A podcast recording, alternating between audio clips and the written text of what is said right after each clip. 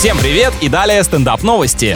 В Петербурге неизвестные в преддверии холодов утеплили скульптуру Чижика-Пыжика варежками и шарфом. Есть вероятность, что у кого-то из туристов просто не было с собой мелочи, чтобы по традиции кинуть ему на постамент, и они бросили то, чем богаты, как говорится. Подобная забота понравилась далеко не всем жителям города, и монумент красовался в новой одежде недолго. Коммунальщики уже привели его в надлежащий вид. Все правильно, действительно, нечего превращать достопримечательность в секонд-хенд для бездомных.